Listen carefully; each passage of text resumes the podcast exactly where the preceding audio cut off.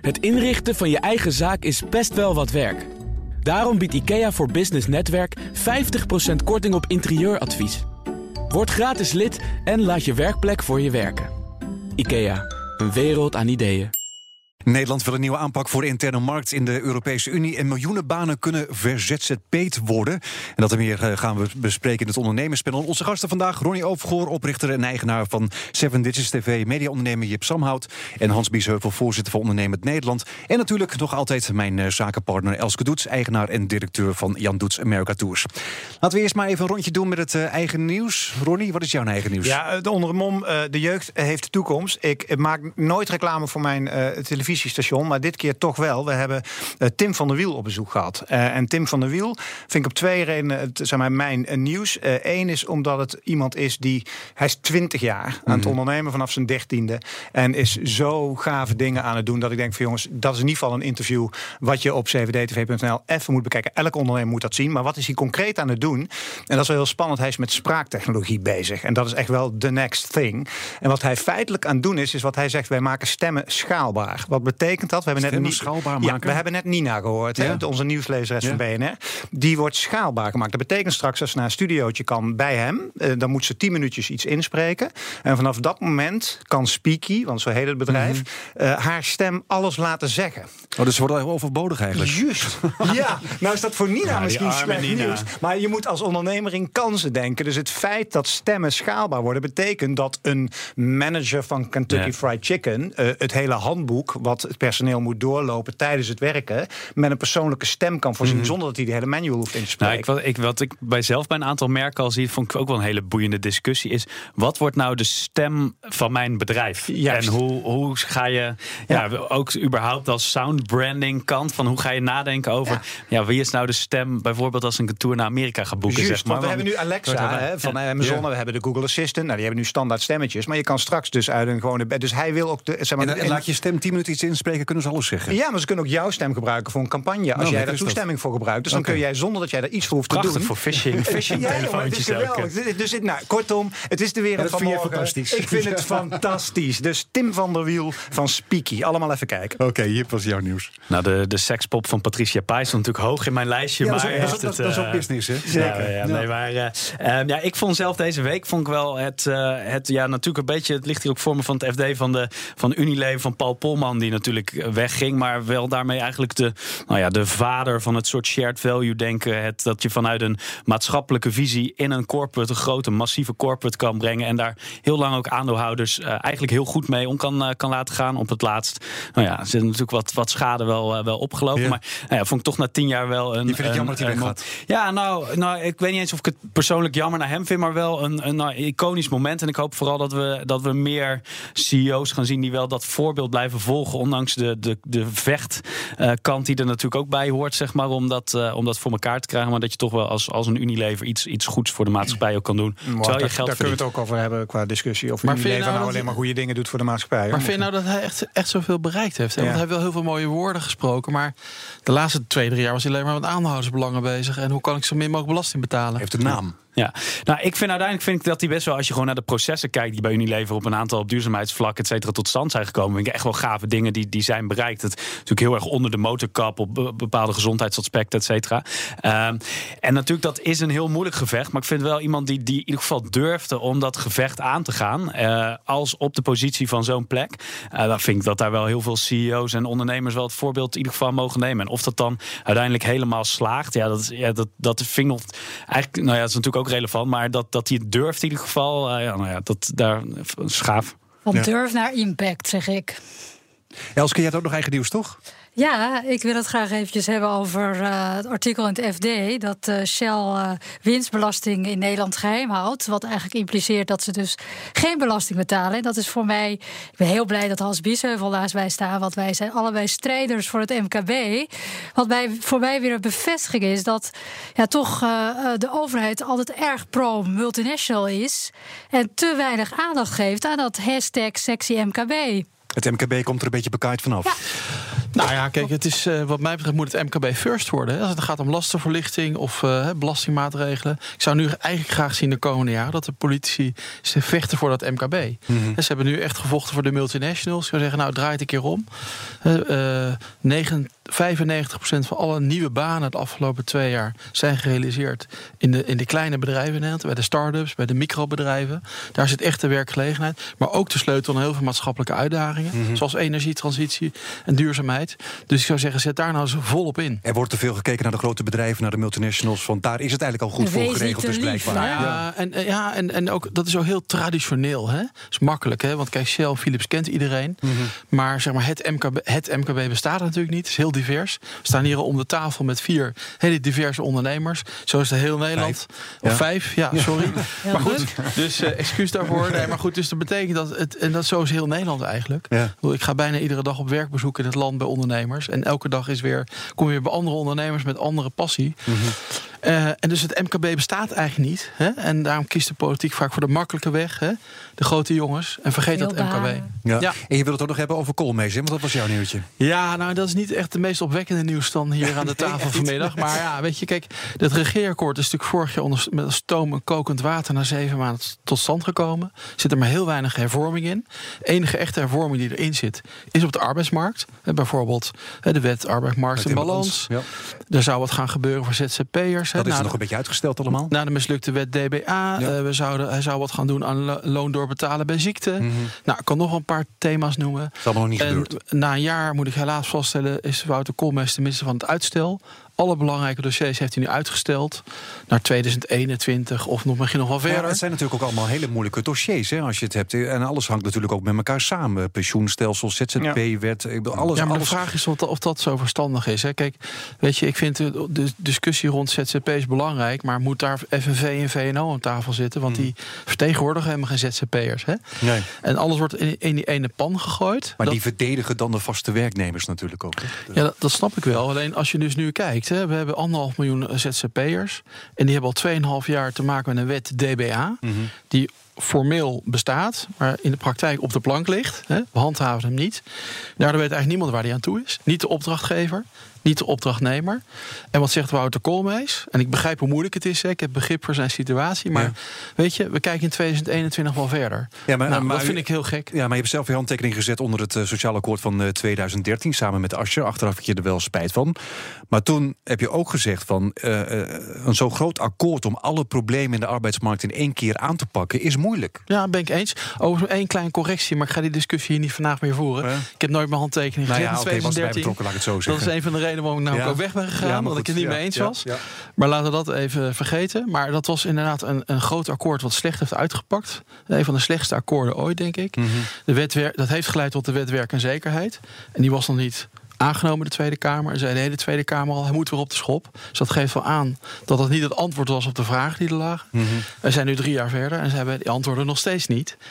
En eh, het lastige probleem van de Nederlandse eh, arbeidsmarkt is dat we nog steeds uitgaan van die ene vaste baan bij die ene werkgever je leven lang. Dat bestaat al lang niet meer. Maar daar zijn wel de CEO's en de afspraken op de arbeidsmarkt allemaal op gebaseerd. Ja. En daar kunnen we allemaal heel moeilijk nog mee uit de voet. Ja, zie je Ja, het allemaal zo dat het allemaal een beetje nou vast zit ja, eigenlijk? Ik vind, ik vind, en dat vond ik sowieso een beetje van de thematiek van dit ondernemerspanel van deze keer. Eh, ik, ik zou er iets aan willen toevoegen, en dat is namelijk, het boeit me niet zo. Eh, want ik ben ook eh, ondernemer en Mhm. ik ben enorm lekker aan de weg aan timmeren. En ik heb ook geen behoefte dat de overheid in wat voor gedaante dan ook voor mij op de bres springt. Ze moeten me vooral niet te veel lastigvallen. En dus ik vind dit eigenlijk, hè, tuurlijk, ik snap dat het complex is en dan wil ik het graag inhoudelijk, vind ik het super interessant.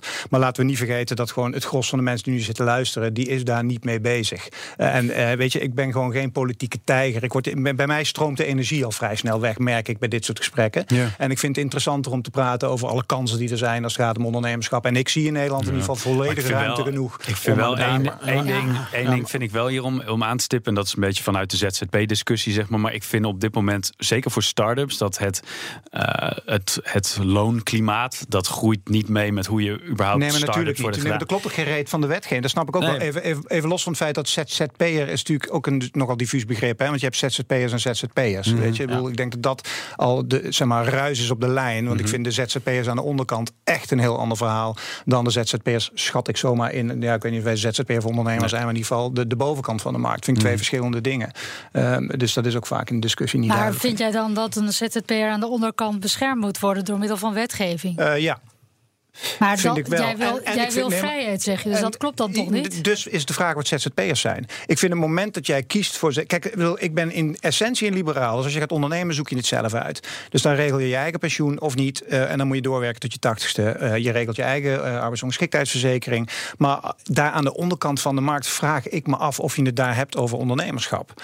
Eh, Ja, maar maar, dus dat zijn dat we dat eens. mensen maar daar ben ik helemaal met je eens. Alleen daar doet Koolmees dus ook niks voor. Hè? Hij regelt daar ook niks voor de onderkant, niks voor de bovenkant.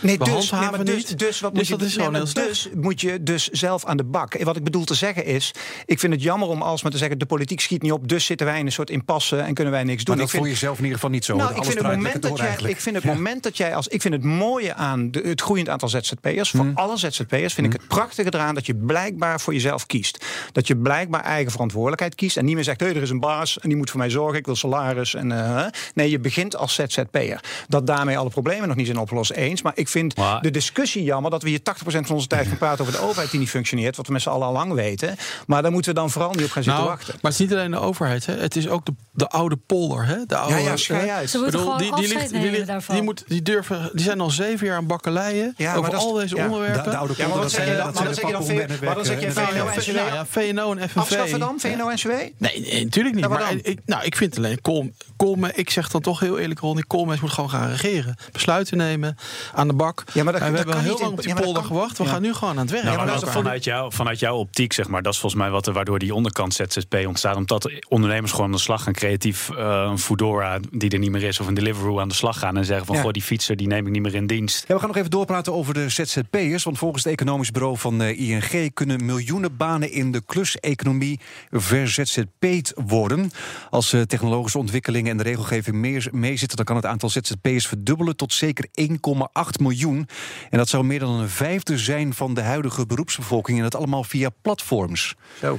Is dat een eh, goede ontwikkeling? Het is als een dit nieuwe, allemaal, is een eh, nieuwe hypewoord, hè? Platforms. Ja, alles is een platform Alles tegenwoordig. Is een platform. Ja. Ja. ik Ja. vind het een goede zaak. In principe vind ik het, wat ik net al zei, hè, het feit dat mensen hun eigen eh, initiatief ontplooien, vind ik goed. Alleen ja, je ontkomt er niet aan. Alhoewel ik het een, een, een ja, nogmaals, het geeft mij geen energie, de discussie. Maar het, het maakt wel pijnlijk duidelijk dat het hele stelsel waar wij nu in zitten, hè, of het nou gaat om pensioen, eh, over arbeidsrecht. Is over, niet meer houdbaar als deze nee, manier nee, natuurlijk. nee, dat knalt echt als een jekko uit elkaar. Dus, dat, dus dat is, actie is wel vereist. Daar ben ik het met Hans wel eens. Nou ja, en je kan het, je kan het regelen. Kijk, we hebben al eh, een aantal. We hebben vorig jaar met eh, vakbond AVV hè, van Meili Vos, die nu overigens de lijsttrekker voor de, hè, voor de PvdA Mhm. in de Eerste Kamer wordt, hebben wij een sociaal akkoord gesloten.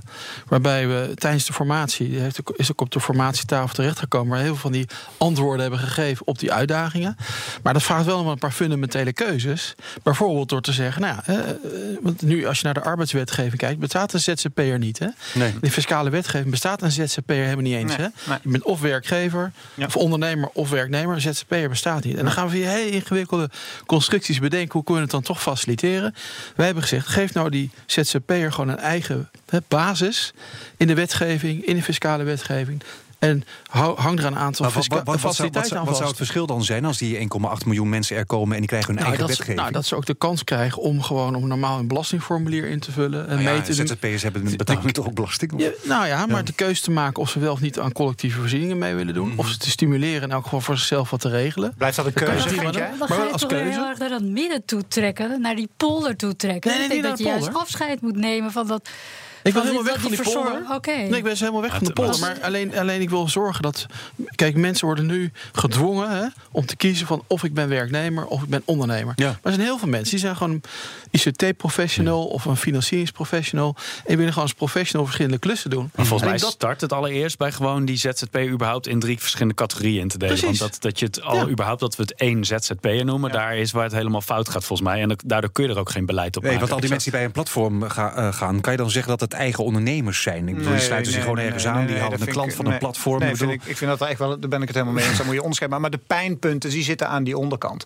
En, en ik denk dat de hamvraag is, als je kijkt naar de wetgeving. En dat is natuurlijk, ik heb hier pas geleden een gesprek over gehad met zo'n zo'n pensioenexpert, prachtige kerel. Maar die zegt van de vraag is, hou je het collectieve stelsel overeind? En, want een pensioen is, is een Nou, verzekering. niet. Het is een collectief verzekering. Nou, kan eh, door de onderkant van de markt te zeggen of eh, je moet verplicht. eh, eh, of je gaat uiteindelijk gewoon maar weer in loondienst. maar daardoor zijn de vakbonden waarschijnlijk ook zo tegen, omdat het sociale stelsel eh, waarschijnlijk. eh, Maar begint al de heel- vraag heel veel jonge ZZP'ers die zeggen gewoon laat mijzelf maar sparen. Ja. Eh, dus ik ga, het, ik ga het zelf wel regelen. Ja, Maar daarmee je mist, gooi je mist eigenlijk nu een soort van vrije medewerkercategorie bijna. Gewoon iemand die bewust zegt, nou, ik wil voor ook genoemd in één tot twee mensen ja, flexibel wil ik werken. Eh, en eh, soms doe ik dat eens een tijd eh, 100% en soms is 50%.